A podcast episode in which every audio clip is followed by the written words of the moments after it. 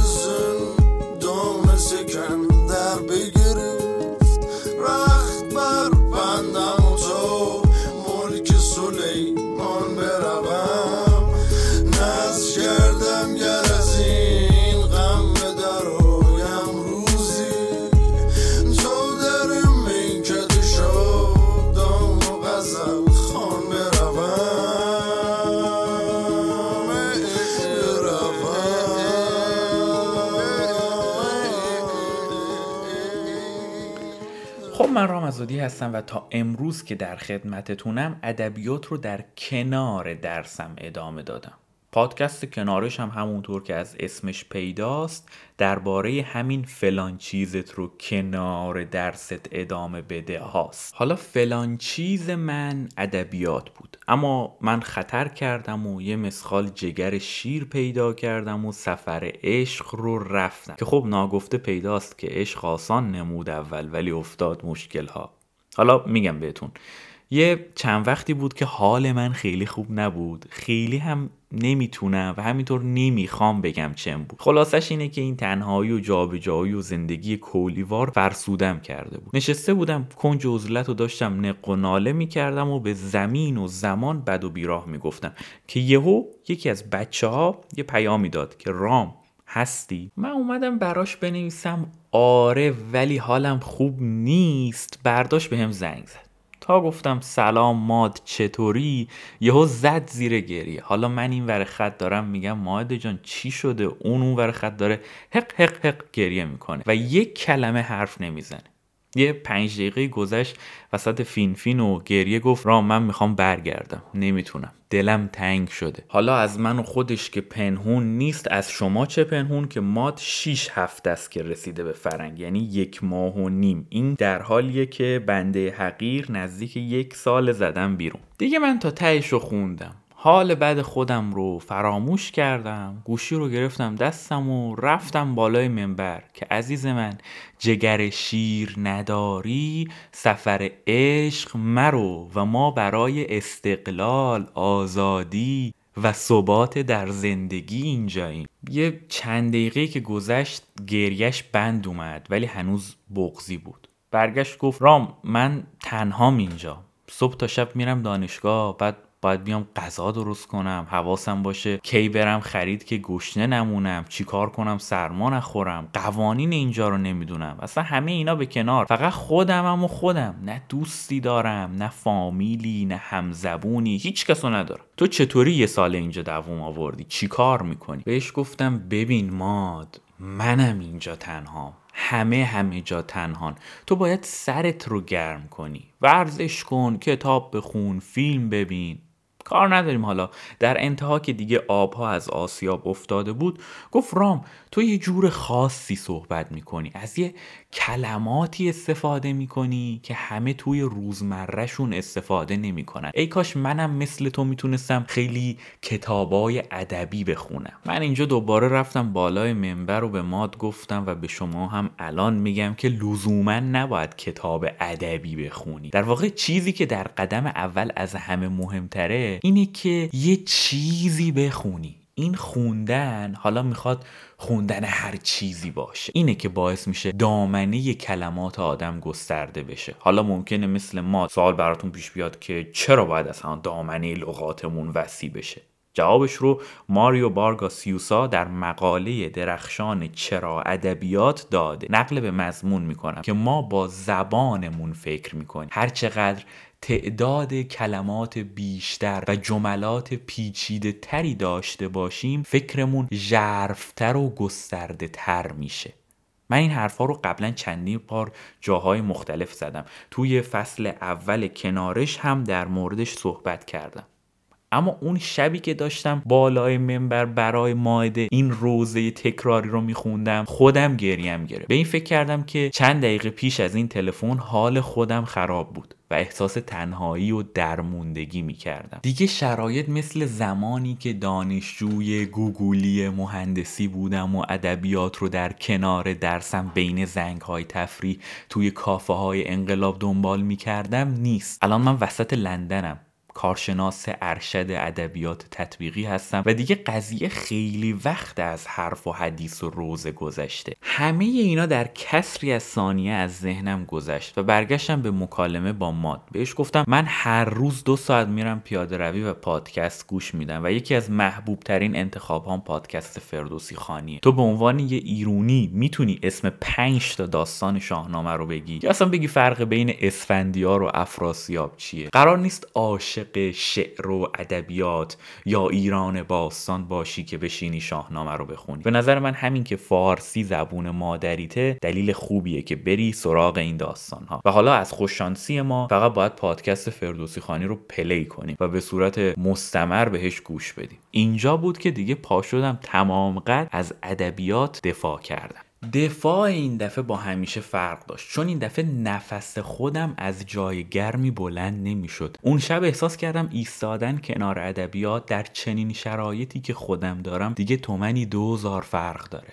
حالا دیگه این ادبیات نبود که کنار زندگیم بود، این من بودم که انتخاب کردم کنار ادبیات وایسم. این شد که پی بحث شاهنامه با ماد رو گرفتم و معلوم شد که اصلا تا امروز فکر میکرده کل شاهنامه داستان رستمه و خبری از باقی داستانها نداشت. من در اون وضعی که بودم بخشی از داستان ضحاک رو انتخاب کردم که براش تعریف کنم تا مطمئن بشم قلاب داستان به اندازه‌ای در کنجکاویش فرو رفته که بره سراغ باقی ماجرا. از ماجرای گوشتخوار شدن ایرانیان شروع کردم. گفتم که ایرانیان در ابتدا گیاهخوار بودن و قوت قالبشون آش بوده، برای همین امروزه ما به کسی که غذا میپزه میگیم آشپز، یعنی در واقع پختن آش تعمیم پیدا کرده به پختن هر غذای دیگه‌ای. این داستان توی شاهنامه اومده که در زمان پادشاهی ضحاک روزی روزگاری شیطان در قالب یک آشپز وارد دربار ضحاک جوان میشه و بهش میگه من غذاهایی بلدم که تو تا حالا امتحان نکردی و از اونجایی که ضحاک شکمو بوده میگه ایول بپز ببینیم چه میکنی. حالا من دارم داستان رو از حافظه میگم و خیلی ریز جزئیاتش ممکنه یادم نباشه، دو فردای دیگه حرف فرامون در نیارید که اینجاش رو کج گفتی اونجاش رو راست گفتی. خب شیطان کارشو تو آشپزخونه ضحاک شروع میکنه و برای روز اول میره یه نیمرو کره‌ای درست میکنه با ترشی لیته و نارنج و نون بربری میده به خورد ضحاک. ضحاک خیلی حال میکنه، برای همین شیطان فرداش میره یه تخم قاز نیمرو میکنه که یکم بزرگتر باشه. ضحاک بیشتر حال میکنه، دوباره همون داستان حال کردن تکرار میشه و هر روز تخم مرغ‌های بزرگتری نیمرو میشه تا اینکه میرسن به تخم شترمرغ. بعد شیطان برمیگرده به ضحاک میگه من فردا میخوام یه دستور غذای ویژه برات رو کنم که اصلا اینایی که تا الان خوردی همشون پیش شوخیه. فرداش شیطان میره و یه جوجه میاره، اکبر جوجه درست میکنه با آلو جنگلی و رب بنا و برنج زعفرونی و خلاصه ریخت و پاش و دیگه واقعا خودمونیم. اکبر جوجه برای گوشتخوار کردن هر جنبنده‌ای کافیه. همون تکنیک از کوچیک به بزرگ اینجا هم باز تکرار میشه و فرداش زرشک پلو با مرغ داشتن، پس فردا فسنجون با اردک و دیگه آخر هفته هم حلیم با گوشت بوقلمون. این ماجرا همینطور ادامه پیدا میکنه تا اینکه بعد از چند ماه میرسن به بره شکمپر و ساندویچ مغز و زبان. توی این نقطه است که دیگه ضحاک کاملا گوشخوار شده و دیگه نگم براتون که انقدر با این ماجرا حال میکنه که به شیطان میگه آقا تو هر چی خواستی بگو تا من بهت بدم و شیطان میگه من خیلی خوشحالم که با دست پختم حال کردی، چیزی از شما نمیخوام جز اینکه اجازه بدی سر شونه هات رو ببوسم. ضحاک هم که حسابی کیفور شده از این آشپز وفاداری که پیدا کرده میگه بیا ببوسش، مشکلی نداره از نظر من و این بوسه میشه شروع رویدن دو مار سیاه روی کتف ضحاک. پس میشه یه برداشت اینطوری داشت که وقتی فردوسی میگه شده بر بدی دست دیوان دراز، منظورش کشتن حیوانات برای تهیه غذا توسط آدم هایی که دیگه الان از 100 تا دیو بدتر شد. شده بر بدی دست دیوان دراز، بدی دست دیوان دراز، دست دیوان دراز، دست دیوان دراز،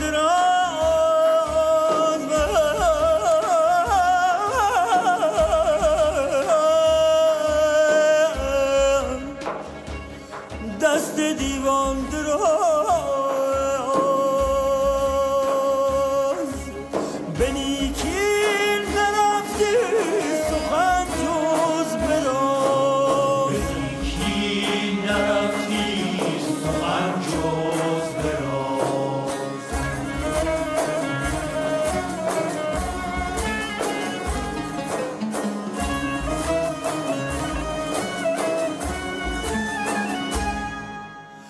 دو مار سیاه از دو کتفش بروز، دو مار سیاه از دو کتفش بروز، تنی گشت و از هر سوی چاره جوز، چنان بود که هر شب دو مرد جوان چه کهتر چه از تخمه پهلوان بکشتی و مغزش بپرداختی بکشتی و مغزش بپرداختی مرون اژدها را خورش ساخت بکشتی و مغزش بپرداختی بکشتی و مغزش بپرداختی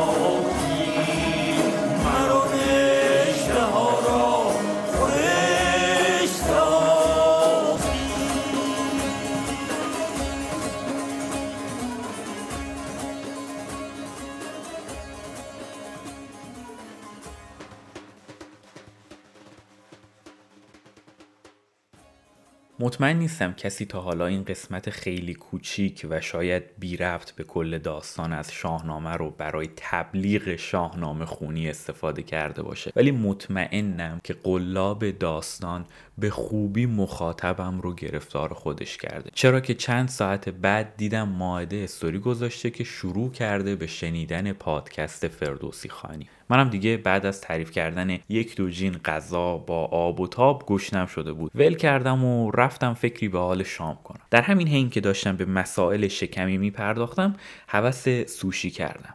اینجا برعکس ایران سوشی اونقدرا هم غذای عیونی نیست، یعنی میشه خیلی عیونی برگزارش کرد، ولی از اون طرف هم میشه خیلی درویشی از یه رستوران ژاپنی یه ست سوشی گرفت. یه جورایی فست فود سالمی محسوب میشه. یه قانون کلی هم هست که بعضی غذاها امکان نداره بدمزه بشن و برای همین وقتی حال ندارم و میخوام یه چیزی بخورم که تضمینی همه خاطرات خوب گذشتم از اون غذا رو برام زنده کنه، میرم سراغشون. مثلا چطوریه که توی رستوران ایرانی جوجه کباب همیشه غذای مطمئنی محسوب میشه، یعنی امکان نداره یه رستورانی جوجه کباب رو خراب کنه، همیشه بالاخره یه چیز قابل خوردنی از آب در میاد. توی سوشی خونه ها هم ست سالمون آووکادو حکم همون جوجه کباب رو داره.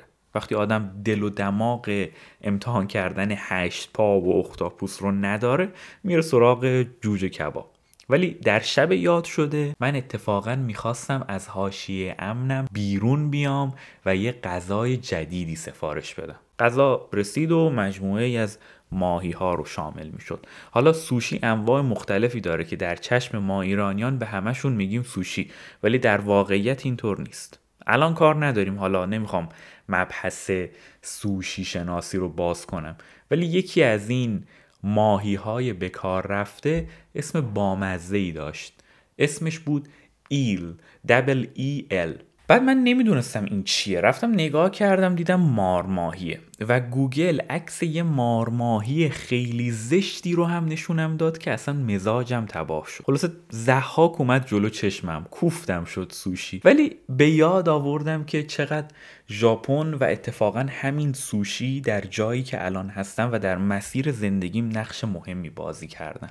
یادم اوایل دانشگاه بود که یه دوست عزیزی داشتم و اون آدم یه روز بهم گفت رام، تو که هم سوشی دوست داری و هم ادبیات رو داری در کنارش ادامه میدی، بیا 2 تا اثر از ادبیات ژاپن بخون، شاید خوشت اومد. و من همینقدر مسخره به نزدیکترین کتاب فروشی مراجعه کردم و در کمال تعجب متوجه شدم اصلا قفسه‌ای برای ادبیات ژاپن یا حتی آسیا اونجا وجود نداره. البته که الان اوضاع فرق کرده، چون این مدل ادبیات خاور دور و کلا چیزای عجیب غریب خیلی مد شده، ولی در اون زمان چیزی که من پیدا کردم ردیف پایین قفسه های ادبیات انگلیس و آمریکا و فرانسه و آلمان و روسیه، یه ردیف باریکی بود که عنوانش این بود دیگران یا ملل دیگر، یه همچین چیزی. خلاصه یه حس و حال و غیر طور داشت که شامل ترکیه و ژاپن و اعراب و هند و چین و هر آن جایی که به نظر ما خیلی اهمیت خاصی نداشتن میشد. من یک کتاب از موراکامی انتخاب کردم و یکی هم از میشیما. در واقع میشیما رو همون دوستم به من معرفی کرده بود و اینطوری شد که دریچه ادبیات و فرهنگ بی نهایت عجیب ژاپن بر من گشوده شد. اگه شما هم جایی از زندگیتون به نوعی درگیر ژاپن شده باشید، احتمالاً میدونید که سوشی بخش بسیار بسیار بسیار کوچیکی از تمام این شهر عجایبه. مسئله‌ای که سعی دارم ازش حرف بزنم چطور وارد شدن به داستانه. البته که ورود به داستان مهمه، اما همونطور که دکتر شفیعی کدکنی همیشه گفته، چطور گفتن مهمتر از چیزی گفتنه.